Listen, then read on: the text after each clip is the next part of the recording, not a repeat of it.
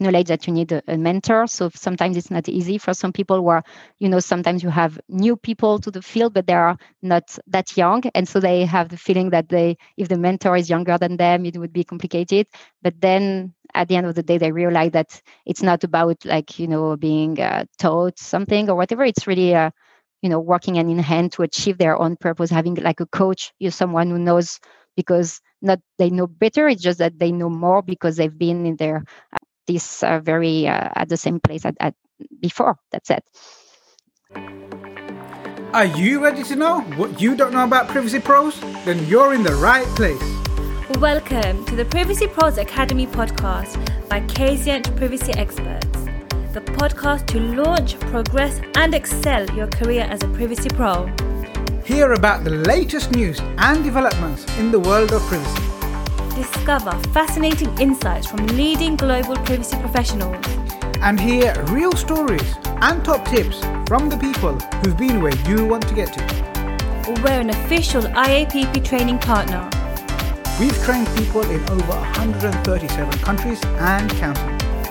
So, whether you're thinking about starting a career in data privacy, or you're an experienced professional this is the podcast for you.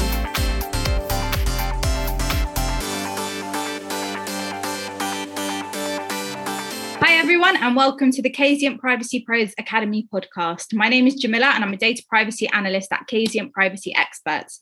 I'm primarily responsible for conducting research on current and upcoming legislation, as well as any key developments. With me today as my co host is Kazient CEO Jamal Ahmed, Jamal Ahmed is a Fellow of Information Privacy and CEO of Kazient Privacy Experts. He is a leading global privacy professional, world class trainer, and lead mentor at the Privacy Pros Academy. Welcome, Jamal. Hi, Jamila. How are you? I'm good, thank you. How are you? I'm so excited for two reasons. Number one is thanks to all of the great work that you and the rest of the team have been doing. We've just been named as the top three best GDPR podcasts for 2021 by Threat Technology. And the reason I'm so pleased about that, I actually looked at the data from four other different um, sources. And based on that, they've said we're top three. And given that we've only been going since February, and this is, I think, we're still under 20 episodes, I'm so delighted with that. And of course, we have an amazing guest, have Sarah joining us today. Uh, why don't you tell us a little bit more about our guest? We're very excited to introduce Sarah, who is our guest today. Sarah Tayeb is the Data Protection Officer at UGI International. A law graduate, Sarah was the Global Data Protection Officer at Ipsen Group and a Senior Associate at Hogan Lovells. Sarah is also the creator of the group Mentoring in the Data Privacy Field, which has over 350 members. And she is also the Vice Director of the French branch of the EADPP, the European Association for Data Protection professionals. Wow, what an interesting bio. Thank you for joining us, Sarah. Hi, thanks for inviting me. That's a pleasure. We're looking forward to getting to know a bit more about you and your career. But first off, as we always do on this podcast, is the icebreaker question. So, what is the best piece of advice you've ever been given? Oh, wow, that's a good question. Let's say follow your dreams, go ahead, and you'll succeed. That is a great piece of advice.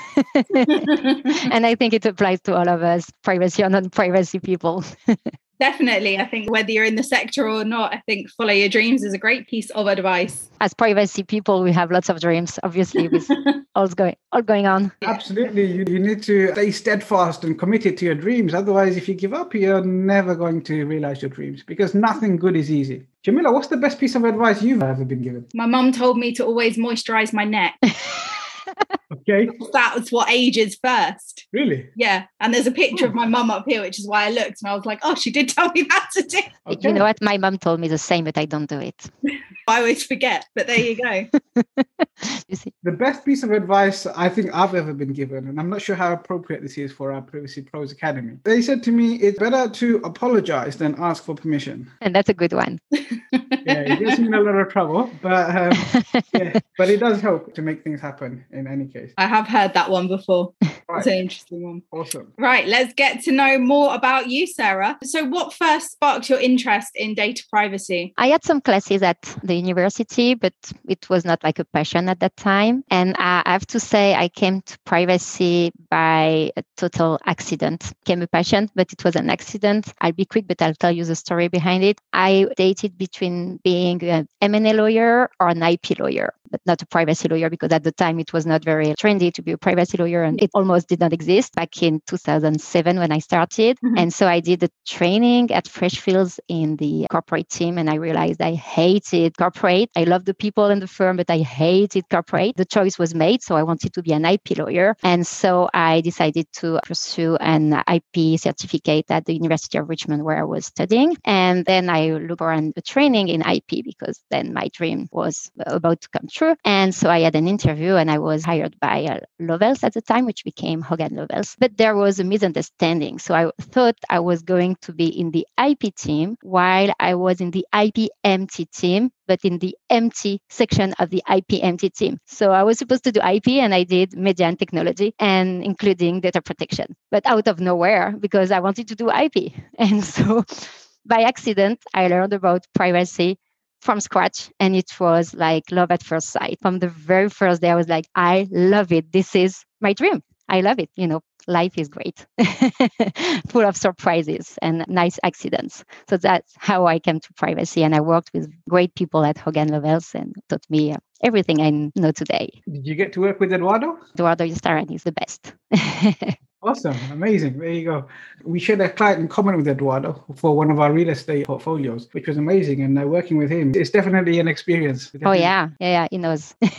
All right. My next question for you is: You said it was love at first sight, but what was it about privacy that really got your attention and made you fall in love with it? It's different when you're in a law firm and when you're in house, obviously. So as a lawyer, it was so challenging and exciting to be a, a lawyer in privacy because you would work for the in the finance industry industry, in the healthcare industry, in the insurance industry, everything. You could work for social media, everything in the same day. You could have so many questions from different people. It was like every day was different. And I actually I remember the sentence that my manager was telling me almost every day, like ready for new adventures. And every day was a new adventure. Every day was so different for mm. so many clients, so many questions and challenges. So that's what I really, really like. And as an in-house lawyer, as, as a DPO, I think it, the passion is different. I think what I really like as Privacy Pro is talking the same thing in the same day. You can talk to the CEO, do a training to the marketing team, and also talk to the supervisory authority on so many topics, do a DPIA and, and handle an incident. They can be full of surprises, bad and good, and you have so many things to do at the same time. So it never stops. We have so many news coming in, like UK adequacy, yes or no, e-privacy regulation, so much going on that it's never ending. It's a passion. I mean, how can you not be passionate about it? I mean, people internally don't understand me,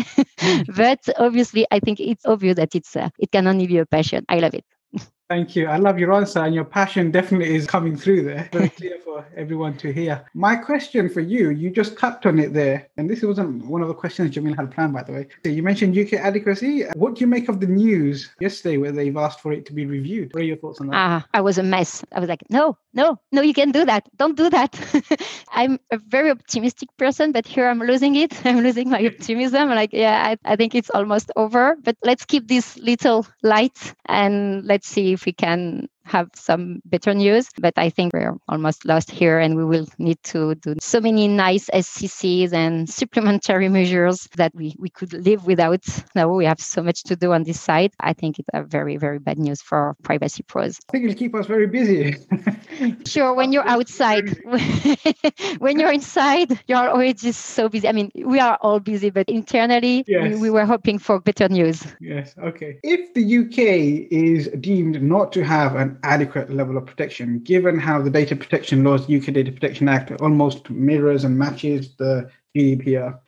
What do you think that means for other countries who are already deemed as adequate? But we know the review hasn't taken place after four years as it should have done. What do you think that means for them? Officially, it doesn't mean anything to them. They are adequate, and so they are part of a separate mechanism. We don't touch them. We are our friends. We love them, and we transferred all of our data to them freely and with a sigh of relief, like at least we have some friends. That's officially that's what we are supposed to do. But then your question is very interesting because then if the UK is not adequate, who is adequate? I mean, they were our best friends a couple of weeks ago, they were like the same. We were on the same level. And now all of a sudden they are like an enemy. So that's very hypocritical to say that if the UK is not adequate, then who is monitoring if the other are still adequate? And uh, the UK is a little bit different because we have this surveillance legislation that we may not have in all of the other legislation in the uh, adequate countries. But I haven't heard about such annoying in a way, I mean, annoying for the European Commission as surveillance legislation in the other countries. I think that this piece that we are. I, I don't know if I agree with you on that, Sarah. I mean, I know you're the lawyer, but when it comes to a country, let's just say Israel, and we're talking about surveillance, surveillance practices that Israel has, it's a lot more intrusive than what we have in the UK. Yeah. When the adequacy decision was given, they had this in mind. They knew about it and they took the decision. I'm not saying it's good or bad, but I'm saying that that mm. was part of the analysis.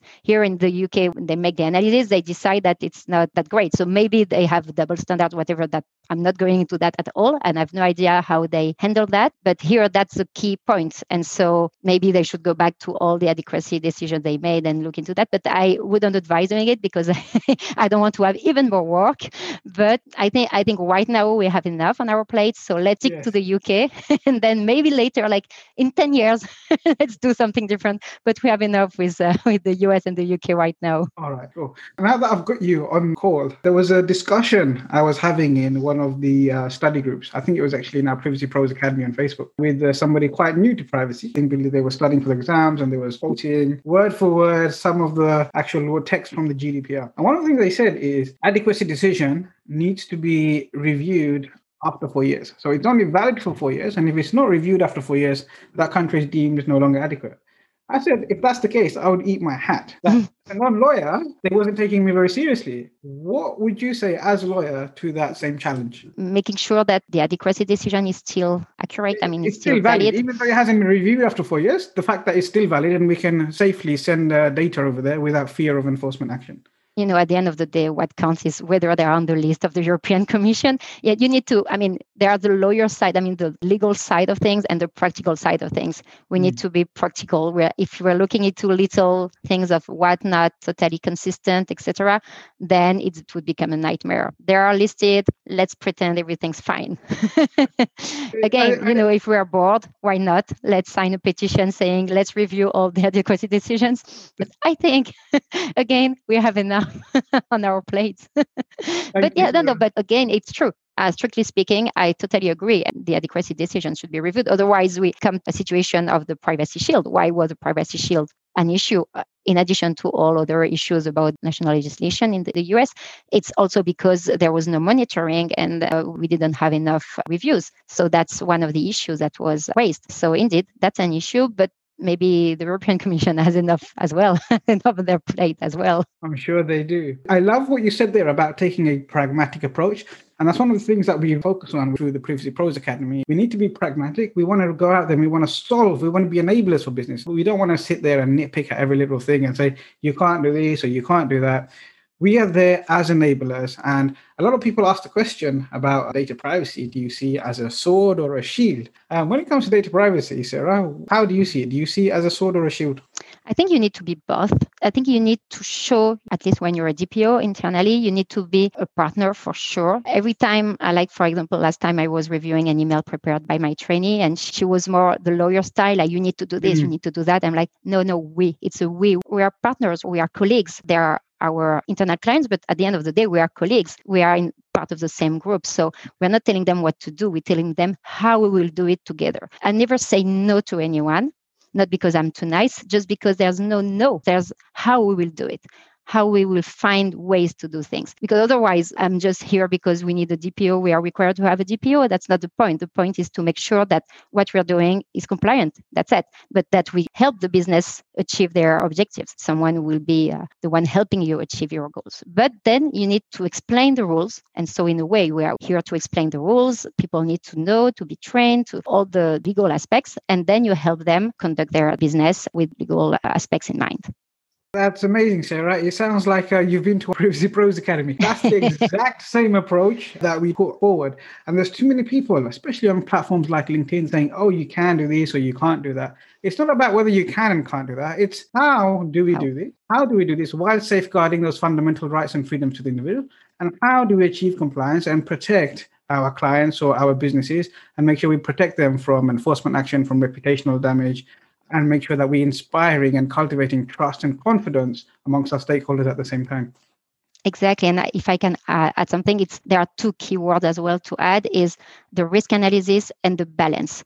You need to balance the interest, which is a principle, of course, in the GDPR balancing test, and also the risk analysis. You may take this is not what we do because we are quite conservative company and we don't take too much risk. But you may do a risk analysis saying we don't want to be compliant on this aspect because it's so important to our business model that we decide not to be compliant, but we keep our position and we can argue why our position is okay, is not perfect, but is okay.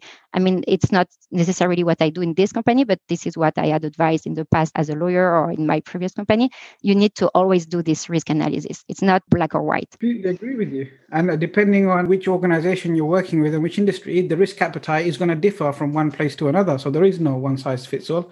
It's whatever is in the best interest of whoever you're presenting at that time, I guess. So thank you for sharing that. Exactly. And even within one company, you can have a team who could have a bigger risk appetite than another one, for example. I found that discussion very interesting. I was just sitting listening to you. But your passion really comes through in, in everything that you say, Sarah. But what is it that you love most about working as a DPO? Seems maybe too nice, but it's really helping others in a way. As I was saying, I I have the feeling that I help at my level uh, the business do things properly in a compliant manner, but still mm. do what they were supposed to do, that what they wanted to do. Sometimes they are surprised that you're sure we can do it? I'm like, yes, why not? But we will do it the right way, but we will do it. And I think it's really accompanying the, the business, making sure they understand the rules and making sure that, that we work together hand in hand. That's uh, what I really like. And also all the challenges that it entails, all the communication skills that you need. It's so fun to be a DPO because you need so many skills. So then you, you can be a master of all of them, but you can at least try. And for example, going from the law firm to being in the house, I saw the different skills you need. You don't need the same skills when you're a lawyer, when you're an mm-hmm. in-house DPO. It's totally different. And in-house, you need many, many skills. You need to communicate differently to the different people. Of course, you will not communicate in the same manner to the leadership team and to the HR team, depending on the levels, uh, depending on the topics, on the on the projects. You will need to communicate differently. You need to communicate very regularly and try to be fun. Sometimes try to be more serious. To carry sometimes is with the fear of sanctions every day you need to change yourself, your approach. You need to adapt to the projects you are presented. You need to adapt to the, to the people. You need to adapt if you talk to the authority, if you talk to your colleagues. Mm-hmm. It's always evolving, always new stuff, always different positions to take and analysis and risk to take. And mm-hmm. so it's lots of fun.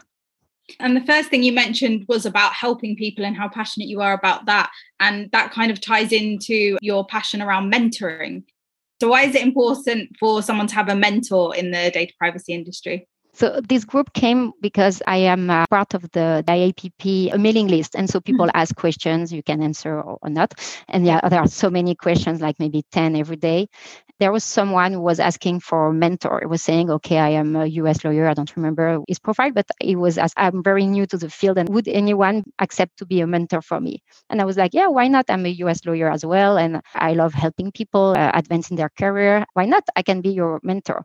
And then I saw like 10 to 20 messages of people saying, Oh, can you be my mentor as well? Can you be my mentor? I'm like, okay, so I have a job, but what I can do is maybe create a group. So much demand for it. So I will create a group. And so I, I know many, many great people in the field. So I can add them, add uh, some mentors, mentees, and then we can make connections and people can find a new mentor to their needs. So this is how it started. And so I think it works quite well. It requires some work. So sometimes it doesn't really move. I don't do more, don't do much on it. And sometimes I, I can find some more time for it. Try to really fit the needs of specific people who really want to move forward in their career.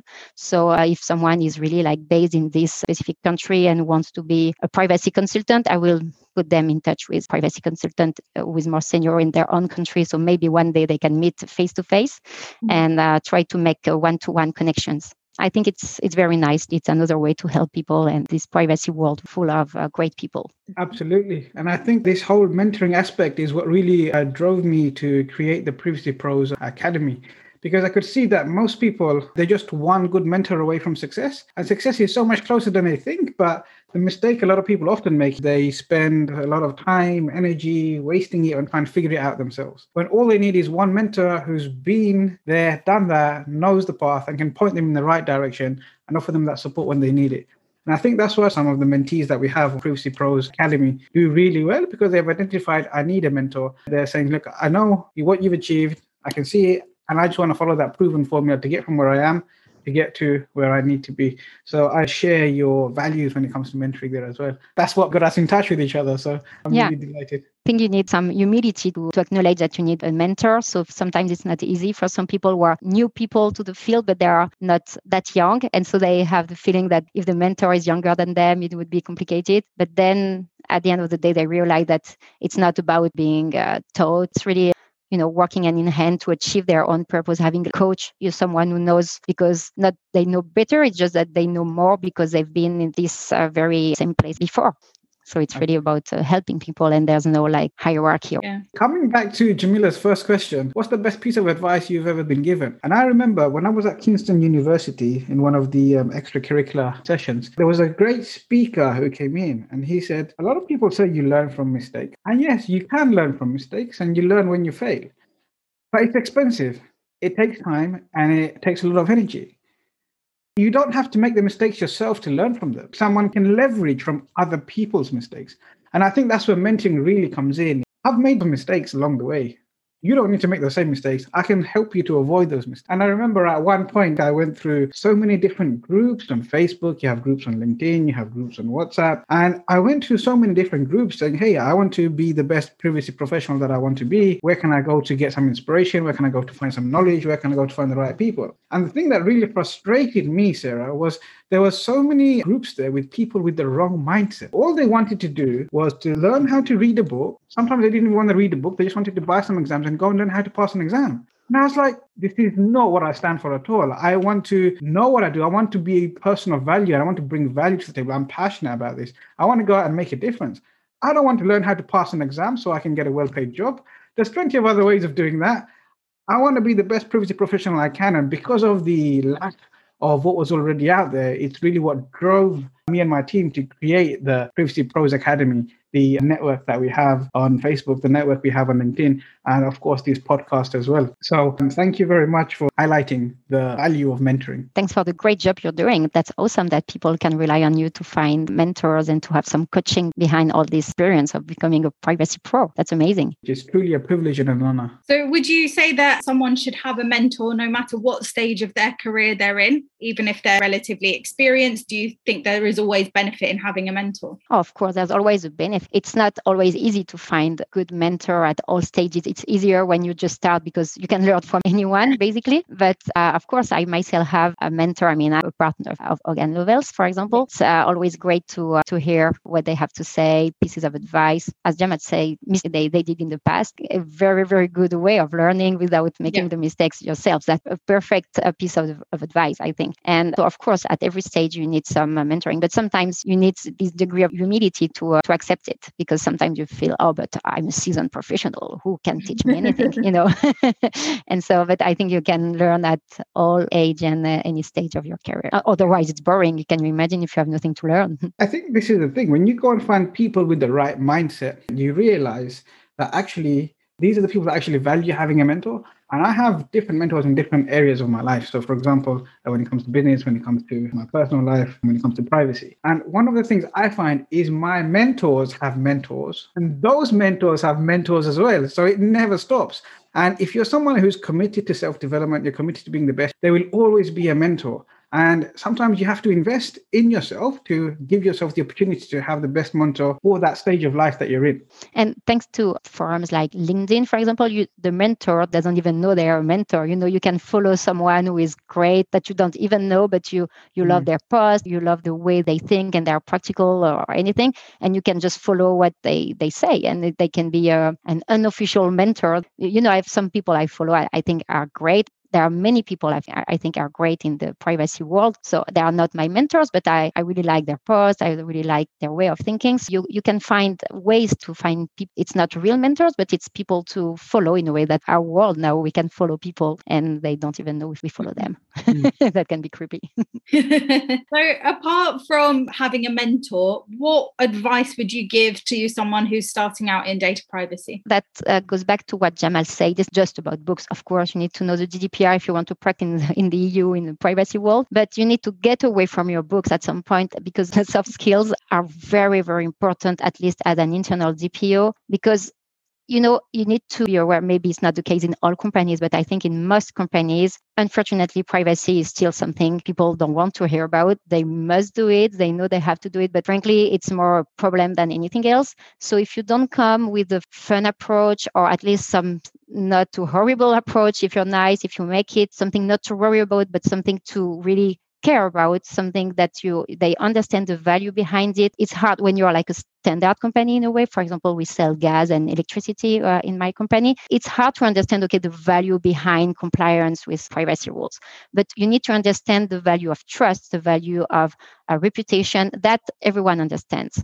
And everyone understands that it's good to do the right thing. That's uh, you know it's compliance not just gdpr we have many rules. It's not just one rule. People need, know they need to follow the rules but we need to make privacy something not too annoying. It goes back to the communication skills. So i think the people new to the field need to understand that they need to uh, as we say the business partner to be pragmatic to make the matter interesting and fun sometimes it's not easy to make it fun you, don't talk to people who are friends sometimes, but still, at least your presentation needs to be something nice to see, a subject, not too legal. So that would be my piece of advice. Absolutely. So Sarah's top advice there is make it fun, make it approachable, and show how you actually here to help rather than hinder and get in the way. And one thing I found, uh, Sarah, and I'm sure you'll agree with me, is when you come with that approach that you've just described, people actually start telling you the truth. Uh, when you don't come with that approach, you never discover the truth until it blows up in your face. Because oftentimes people feel like oh you're here to call them out or you're here to get them in trouble or you're here to stop them from doing what they're doing. And unless you come with that hey i'm here to help i'm approachable let's make this fun you, you are not going to get into that. What's your experience of that been like so it really depends on people. So that's what you also need to adapt to people. Sometimes you don't know people before talking to them. So you need to adapt in the middle of the conversation but you need to be yourself in a way if it's something you really like like privacy is your passion like for me people will say it it will be obvious to people that it's a topic that can be interesting and not just a legal check. Sometimes people come to see me and say, Do you approve the project? I'm like, I'm not here to approve anything. You are in charge of approving the DPIA. I'm here to help. I'm here to re- make recommendations. I'm not here to decide. I'm not the data controller. You know, in the DPIA, when they complete the form, usually they complete it as a first stage and then mm-hmm. I do the analysis with them. Usually in the data controller section, they put Sarah Tayeb. I'm not the data controller. I am the DPO. I'm here to help you make things compliant. So we need to really make things clear from the beginning, explain there are rules, of course, we're going to comply with them, but let's make sure that your projects to be the one you wanted at the very beginning with some adjustments. And so uh, if you explain that at the very beginning that you're not here to be annoying, it works. And so if add the fun and the passion, you're on top. Yeah. Awesome. And I guess those are skills that you can't only learn in a book when you're studying for, for exactly. But you know there are different styles of DPOs, and you can be very successful with a different time. You everyone doesn't need to be fun. And you know you are very serious dpos who are very good at their work. It's not an issue about the personality. It's more soft skills and listening to people. You know you need to listen to what the project is about. You need to listen to what people do in practice every day to understand their needs to understand why the project is so important to them why they need their data why the data needs to be sent to the us who is going to receive them what will they do with it. But you need to really put yourself in their shoes and say okay if i were the finance director in the us and i'm consolidating all the data. Will I want to have this data? Or, yes, of course, I need it to do something totally relevant and totally, uh, for me, it's totally legal. So I'm going to say it's fine. If you need it, we will put rules around it. You know, we will restrict the number of people, we restrict, etc. We will put, put minimization uh, in place, etc. But at the end of the day, you really need it. So I need to understand why you need it and what you're going to do with it. And if you don't understand the needs of your internal clients, then you're useless. So much value in every single answer you're giving here, Sarah. Oh, thanks. This is my favorite episode to date so far. Oh, really? That's very nice Absolutely. of you. Just, I'm so happy. Like you can see how much I'm grinning, and people the I'm happy, so get to you see know. that smile. But you're pretty much saying all of the things that I've been trying to drum. Oh, and great. Note, Sarah, I've explained it to a little bit about the academy to you. Why do you think it would be valuable for someone who's looking to either start or enhance their career in data privacy to come and join the academy? From what you told me about it and what my own research on, on you and, and, and your program, it seems to be very, very relevant when you start doing privacy to go through. Uh, It's a shame that I didn't know about it because I would have advertised it and I can now do it because uh, it's a great approach. It's a holistic approach. So you have some, if I understand correctly, and you correct me if I'm wrong, you have some coaching, you have some legal aspects, and the book program about putting some into a star, someone who is new to a DPO star or consultant star. So I think it's a great program. So you have all the aspects covered. And so the person seems to be really uh, accompanied in, in this adventure, which can seem to be like too much for one person. And then you're here to tell them it's okay. The fact that you help them with the CIPP, it's a great value because I, I don't have it, to, be honest, I don't have the CIPP, but I think nowadays, because I'm an old uh, privacy pro, but nowadays, if you want to be a privacy pro recognized in the field, you, you don't need to have the CIPP, but great. Uh, I think it's a great package that you offer. So you have the the exam, you have the the practical aspects that you mentioned, the coaching. I think everyone should go for it. you have the holistic package? The, the- one of the questions I was actually asked, how did you come up with this whole thing? And I said, look, I went around, uh, used my mistakes and everything that worked for me, and I put that into a proven formula and a strategy. We tested it out with a few people, and now we know there's a proven formula that works. But it all starts off with mindset. A lot of people have been told they can't do, and they've had some challenging experiences. We take away all of that negativity and we build them up with a growth mindset. Get rid of any self-limiting decisions, any self-limiting beliefs. Get rid of anything that's holding them back that is no longer true, and we'd say, hey, let's go and be the person you want to be. Show up as your future self from today so you can become that person by the time you transform through the academy. And it's a full transformational process. So we take them from where they are now all the way through the end where they graduate as world-class privacy professionals. And as you mentioned, we take them through all of the theoretical stuff. We help them to attain the certified information privacy professional from the IAPP. So make sure that they've got some actual credentials behind everything they've been doing. The whole idea is we break down all the elements of European data protection law. So not only do they know enough to go and attain their certification, but they can actually have a conversation with me or you or any other privacy pro be confident because they know they're competent and they're the subject matter expert. And it's only when I'm confident that they're competent and confident on each area that we move on to the next. And I'm coupling the theory with the practical assignments. We don't just teach them what you have to do or what you need to know. We show them how does this actually apply in a pragmatic and practical way where you're actually going and helping the business. You're enabling them to do the how and not telling them yes or no kind of thing. And then once they have the theory, they have the certification, they have the mindset, of course, they want to go out and they want to earn some money, they want to make a difference, they want to put their contribution to the world. And what they really need help with there is the personal branding. And I haven't found any academy or transformational or teaching program that helps them to demonstrate their best self. So we help them with the personal branding. So we have a team of career coaches who will go through their CV. We often help them rewrite their CV. We help them create a LinkedIn profile. We talk to them about LinkedIn activity over 80% of recruiters are on LinkedIn. And for them to be able to have the best chances, they need to make sure that they're attracting those opportunities to them. So we help them with the credibility and authority, and we package webinars together. We actually help them to go and give back to society. One of the things we did recently is for the charity sector, we gave some practical advice on how to draft privacy notices if they're not fit for purpose.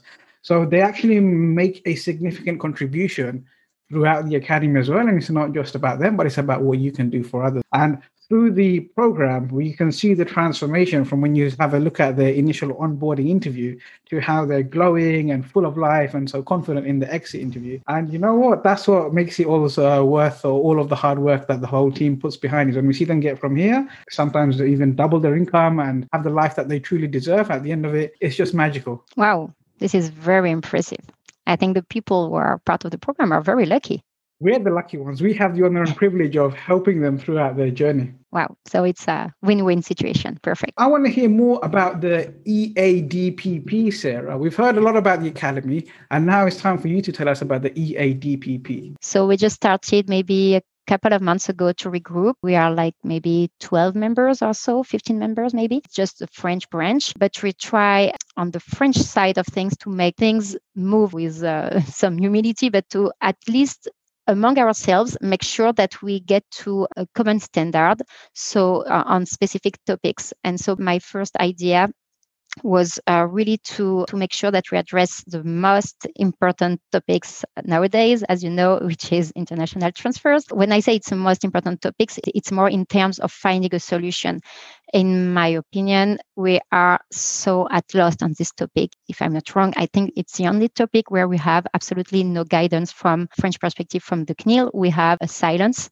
We don't know what they want us to do and mm. they have not issued anything normally they issue guidelines etc here we have nothing. So what we intend to do is among ourselves plan to draft a protocol a questionnaire and transfer impact analysis assessment, draft one that we all agree on, on the members, and then go to the CNIL and try to find a way for them not necessarily to approve what we're doing, but maybe have a, a working group or the, maybe other associations, member of associations, or with the CNIL or whoever wants to partner with us to make sure that we have something that approve the, the help of the CNIL, that we can move forward with something saying it's good. Maybe it's not perfect, maybe it's not the solution, but it's something that works because otherwise we have almost nothing. We just have the recommendation from the DPP, and the recommendation needs recommendations uh, or guidance. And it's really, really hard as a privacy pro in house when you are a DPO to advise internally. You just inform uh, your stakeholders about the fact that there's a big issue, and you're like,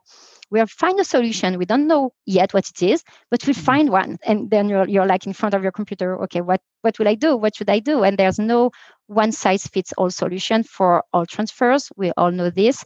And so we need to still find a way to address this in a pragmatic manner. To me, the, the best solution is specific questionnaire to the vendors depending on when they host the data. So if it's in, in, the US, you would have more questions, obviously, and to make sure that at least it's not a perfect solution, but at least from an accountability perspective, you can show that you've done something and that what you've done makes sense. Maybe it's not perfect, but if you have an inspection or if you have questions even from your customers, you can say, okay, this is what we're doing so far. We may do better, but so far, at least we've taken some steps because we can just uh, wait until we have some guidance. It doesn't work this way. So we need to be the proactive, and so this is the way I found to be proactive here by uh, asking the, the, the French branch of the EADPP to focus on this matter for the moment. We are working on this, but we will focus on other matters later. But this one will take a certain amount of time, so step by step. But uh, right. so it's a new initiative, and I hope we can be uh, successful with it. Yes, thank, thank you for sharing that with us. And if there's anything that we can do to reach out to our community and our networks to aid, assist, and support, just let us know and we'll make sure we get those communications out. Thanks. All right. Thank you so much for your time. I realize we're coming to the end. We've got one or two more questions. Sure. All right, cool. I'm going to ask this one, Jamila. No, go for it. have you got a favorite client story you want to share with us? And it could be something that's a little bit humorous or fun. A little sad and a little funny. It was when I was a lawyer at Hogan Lovells, and I had a client wanted to have a FaceTime with me at 11 p.m. and not it mm. was not uh, hitting on me. It was just because you know he was so stressed about the, the day I've had he had a meeting with the leadership team and he wanted to review everything with me. And I, I realized that we are so important in a way. You know, we have an impact on uh, on projects, not only on projects but also on people. We reassure them. But at that time I was a lawyer, so it's more the, the lawyer's time to reassure your clients. But I think internally, as an in-house lawyer, you also need to be this person who makes sure that people understand that it's going to be fine. The end of the world is not going to happen, even if we have an incident, even if we have an inspection. An inspection is not fun, and but still you're not going to die. It's all right. This this experience I, I accepted I'm, I'm the worst because I should have refused, you know, having a FaceTime with a client at 11 p.m. This shows you are crazy, really. So I am crazy and too nice. That's something I know.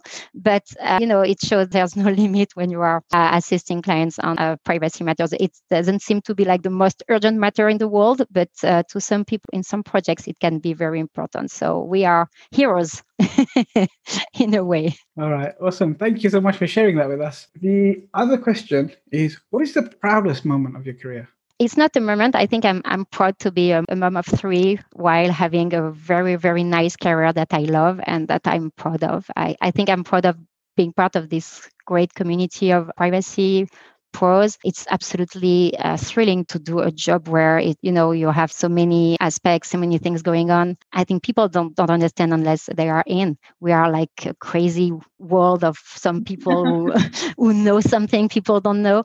Not that i'm proud i think i'm more lucky than proud of being able to do everything you know having uh, on both personal and professional sides being able to do uh, all at once because the privacy world is full of women. It's, it's half half according to the IAPP. So uh, and I think we are a lot of working moms around there and working dads, by the way. And uh, so I think uh, it's more being proud than uh, of that. Awesome, thank you. That's really nice, really inspirational. I think for people. Um, so our, our last question is for you to ask a question to Jamal. Yeah, great, Jamal. So I, I would like to know how you came to privacy. Sorry to ask the same question you asked me. Uh, it's That's okay. your program is so complete that you must have gone through lots of stuff. What did you do before doing this program? I was fortunate when I first graduated. One of the first roles I had was as a compliance or a business consultant. And as part of that, I would advise businesses looking to start up or looking to take their business to the next level. And one of the things I had to be aware of from the compliance point of view was the data protection regulation. We had the Data Protection Act 1998. There was a couple of principles. We had to make sure we're demonstrating things like that. And I actually loved talking about that element of it because I thought it was so important. And in fact, I actually became the best person in the whole organization when it comes to talking about data protection so that was kind of when I first came across it. And then I went more towards the compliance and went into financial services. I got a job with the regulator. And then I started reading on, on one, one occasion, I was reading something about this uh, GDPR. Um, I was like, there's no way companies like Microsoft and Google and some of the other companies that, that are not even that big is going to let this happen. This is this is just ridiculous. But to my surprise, it got accepted. And then the two year period came in for that to get uh, implemented.